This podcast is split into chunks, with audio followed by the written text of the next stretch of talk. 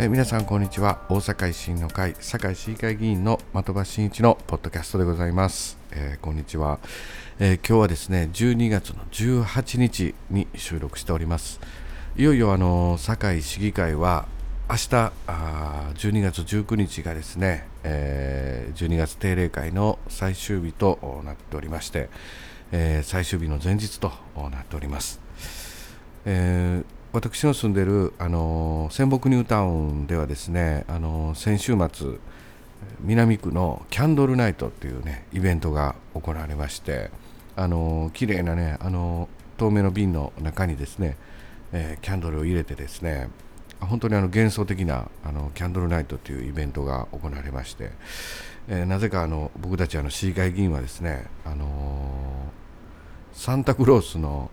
あの赤い帽子かぶらされましてえー、ご挨拶させていただいたんですけれども、まあ、非常に寒い中たくさんの人が集まっておりました。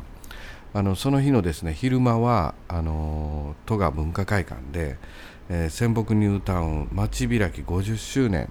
まあ、こういったあ事業が行われておるんですけれどもあそのご報告、まあ、そういった式典に参加させていただきました、まあ、本当にいろんなね、あのグループがあの50周年の事業としていろんな事業をされてましてそのご報告をですねあのお聞きしてますと本当にあのいろんな方がいろんな思いでですね活動されてたんだなっていうのはよくわかります。あの仙北ニュータウンにねレモンを広レモンの木を広げていこうとか、えー、まあ、そういった公園でカフェをやったりとかですねまた音楽演奏とか、まあ、いろんな、えーなんか仙北ニュータウンのカルタ、うん。まあ、そういった事業もありまして、え非常に面白い、あの、すごいいい事業だったんじゃないかなというふうに僕も思うんですけれども、まあ、いよいよ堺市議会、まあ、今回、あの、前回の放送であのご報告させていただいたようにですね、えー、まあ、市長の報酬があー50%削減案というのがまあ可決いたしまして、まあ、今後のね税収環境が厳しくなるということもあって、えー、我々議会議員市議会議員の報酬も20%削減すべきだという、まあ、こういった提案を、えー、我々維新の会堺市議会議員団から、まあ、市議会の方に、えー、提案させていただいたんですけれども、まあ、これはあ皆さん 他のですねあの高い派がもう反対ということで否決、うん、されたわけであります。まあ、あのその後ですねあの我々あの維新の会堺市議会議員団のメンバーは、まあ、あの今年はですねあの、まあ、約20%の削減をまあ自主的にということで、まあ、やっておりまして、まあ、手取りで10万円を毎月、えー、供託させていただいて、えー、この12月この年末にですね、えー、熊本の被災地の方へ、えー、その分をまた送金という形でですね、えー、させていただいております。まあ、本来はですね、あのー、しっかりと堺市の方にですねやっぱりこの還元していけるように、まあ、議会でその議会議員の報酬を20%下げる条例案がですねやっぱり可決するのが本来は一番いいわけですけれども、えーまあ、こういった形で、えー、させていただいております。まあ、あの今回の議会は私もまたあのいろんな質問もですね、えー、ちょっと健康福祉委員会というねあの委員会に常任委員会は所属させていただいております。あの堺市長選挙の時にですねあの我々維新の会の候補者、ね、長藤君もですねあのマニフェストに掲げておりましたがん検診の無償化、ね、このマニフェストがあったわけでありましてまあ、今、現職の市長もですねあの選挙の折にはマニフェストで、まあ、がん検診の無償化っていうのを入れておりましたから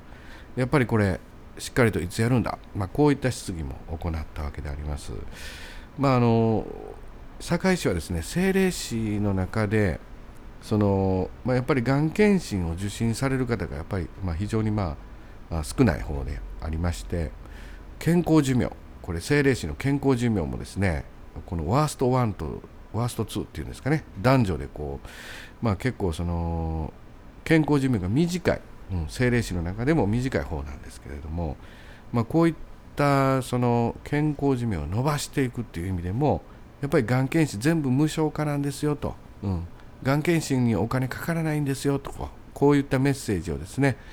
えー、市民の皆さんにしっかりと行って、まあ、一人でも、まあ、それやったらちょっと受けてみようかなっていう、まあ、そういったようなあの誘導するようなですね政策として、まあ、早く実施すべきじゃないかと、まあ、こういうふうなことも市長質問をさせていただいたわけであります。まあ、これ健康寿命を伸びますと、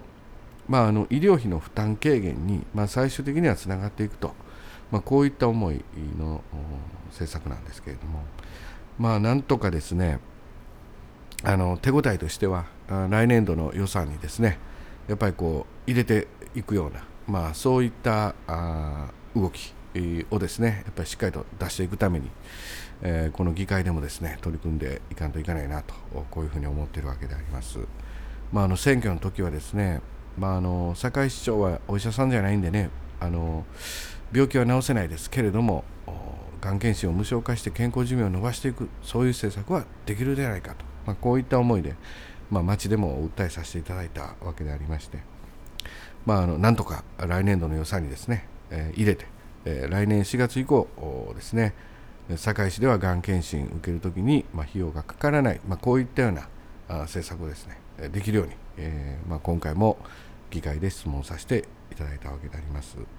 まあ、あとはですね、まあ、あの保育施設の利用環境ということで、まあ、質問させていただいたんですけれどもあの南区はやっぱり子育て世代がですねだいぶ減ってきて、まあ、子どもも減っているということで待機児童がない、まあ、報告されていないわけでありまして、まあ、逆に北区でではですねあの非常にこう子どもが多くて、えー、やっぱり待機児童もあるということであります。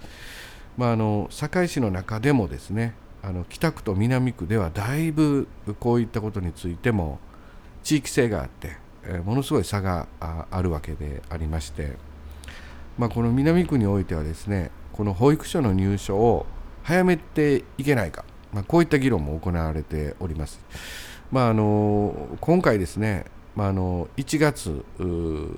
の、まあ、中旬ぐらいに、まあ、あの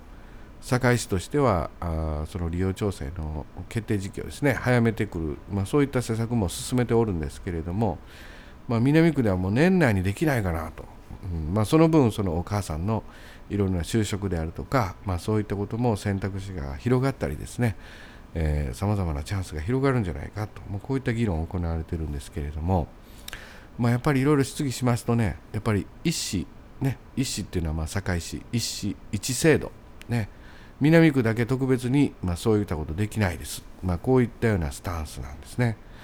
まあ、あの大阪市ではですねやっぱり都構想がまあ議論されております。まあ、これ都構想というとねなんかこういろいろこうなんかこうなんかこういろいろねこう現職のね竹山市長なんか100がやって一理なしとか言ってこうガーッと言うてはるんやけれどもまあ、あの実際は制度的にはですね、まあ、大阪市も非常に大きいから、うん、いろんな、まあ、地域性がある、まあ、堺市でも北区と南区ねだいぶ違うように、まあ、一市一制度で全部当てはめていくっていうのが、まあ、なかなか地域性に合った政策ができない、まあ、こういったことで、まあ、議論されているのが、まあ、都構想でありまして、まあ、それをですねあの特別ごとにまあ、あの選挙で選ばれた区長が予算と権限を持って地域に合った問題を解決できる政策をどんどん地域性に合わせてフィットしてやっていこうというこういうことなんですけれども、まあ、この政令市でもですねあの区長がおって、まあ、文献とか言われておりますけれども、まあ、大阪市ほどまだ堺市はですねあの区長に権限あるわけでもなく、まあ、予算があるわけでもないんですけれども、まあ、やっぱり今後はですねさまざ、まな地域性にフィットしていく政策をいかにやっていくかっていうのがまあ一つの課題でありまして、まあ、こういった議論をですねこの保育施設の利用調整とか利用環境、まあ、こういったテーマでですね地域性にフィットする政策をいかにやっていくかというこういったニーズそして今後の必要性について議論させていただいた、まあ、こんな質疑を行っておりました。まあ、あの健康福祉委員会と言いますとね、本当になかなかあのなかなかこう他の僕があの2年間所属しました産業環境委員会とかね、あの観光とか産業とかやるところはですねもうどんどんこういろんな可能性できるじゃないかということでね議論も熱い議論だったんですけど、まあ、なかなか健康福祉委員会というのはなかなか、えー、いろんな制度がねありましてなかなかこう切ったはったっていうのはね、まあ、できないできないっていうようなねあのしがらみの方が多い委員会なんですけれども、まあ、今後はやっぱり、ね、人口がどんどん減っていったりであるとか、まあ、あの南区でも高齢化が進んで子育て世帯が少ないとかですね、まあ、こういったあの地域地域性にこう起因する問題をですねいかにフィットしてやっていくか、ね、南区ではあの何保育施設を前倒ししていくけれども、まあ、北区では同じことやとやると大変なことになりますんでね北区は北区でまだその子どもさんが多く増えていくいく地域は地域として課題をいかに解決していくかという、まあ、そういったことであります。まあ、あの明日いよいよですねあの堺市議会は閉会なんですけれども明日うちの方で、え、提案させていただくのが議員年金の復活反対の意見書なんですけれどね今あの議員のねあの年金、うん、議員年金をね復活させようとこういった議論がねあの進んでおるわけであります。まあ、維新の会としては、ね、もう全域でですねもうこういった議員年金の復活っていうのは反対であるという、まあ、そういった動きを行っておりまして、まあ、堺市議会としても明日提案させていただいて、まあ、賛否が問われると思います。まあ、維新の会としてはあのまあ、僕らの思いとしてはですね一部やっぱり公金を入れるような、まあ、そういった年金はもういらないよと、うん、普通に国民年金でいいじゃないか、まあ、こういった議論なんですけれども、まあ、あの議員のなり手が折れへんとかね、うん、やっぱりいろんなその議員年金つけたり、まあ、いろいろ給料もねもう下げるんじゃなくてねもう上げんと議員のなり手がおらなくなるみたいなねそういった議論で、まあ、議論されるんですけれども。まああのまあ、ちょっと議員も多いっていうね、うん。まあ、そういった議論もありました。まあ、やっぱりあのそういうなんていうかな。議員年金復活させたり給料上げてまでそのいるんかと、うん、ほんまに一体何人必要で、えー、どういった活動をするんかという、まあ、そういったことの方が大事じゃないかなっていう、まあ、そういった思いもあってですねやっぱり提案させていただいているわけでありまして。まあ、普通にあの自営業の方とかがですねかけてる年金と、まあ、一緒でいいんじゃないかな、まあ、職業として議員を見るかね本当に1期4年間だけ市民の中からですね市民にご負託いただいて代理人とか代弁者として議会にお伺いする、まあ、そういった任期に限られたものとして考えるとまあ職業として一生やっていく議員年金という考え方とちょっとね、うん、かなり考え方が変わってくるのかなという思うんですけれどもいよいよ明日あそういった形でですねあの堺市議会でも議論をですね、えー、やっていこうかなとこういうことであります。まあ、前回はですねあの前回も出したんですけどねこの議員年金反対の意見書ねもう前回もボロクソに言われましてね 否決ということになりましたけれども、まあ、今回もやっぱりしっかりと今回はまあ堺だけでなくて、まあ、大阪全域でですね、まあ、こういった動きを取っていこうというような形になっております。まあ、いよいよ明日ね、えー、そういったこともあるんですけれども、まあ、これで1年ですね、あのー、今年最後の議会が明日閉会になるんですけれども、まあ、今年1年は本当に選挙選挙でですねもう大変な1年でありましたけれども、まあ、来年はやっぱりもう少し現実的に、まあ、先ほどのがん検診の無償化であるとか、まあ、実現できるものをやっぱりすぐですねやっぱりできるだけ実現していくように、えー、堺の市民のですね生活向上と福利厚生あ福利厚生じゃない、えー、福祉の向上ねこういったものを目指してですね、えー、しっかりとご負託に頼る活動をですねやっていこうかなと思っております。えー、また今日もですね1人のご報告となりましたけれども、えー、なかなか12月入ってね忙しくて、えー、ゲストねまだ来てくれないのか的場君みたいな感じなんですけれども、えまあ、頑張って、え、次にはまた誰か来てもらえるかな、うん。まあ、でも1人のご報告となりましたけれども、え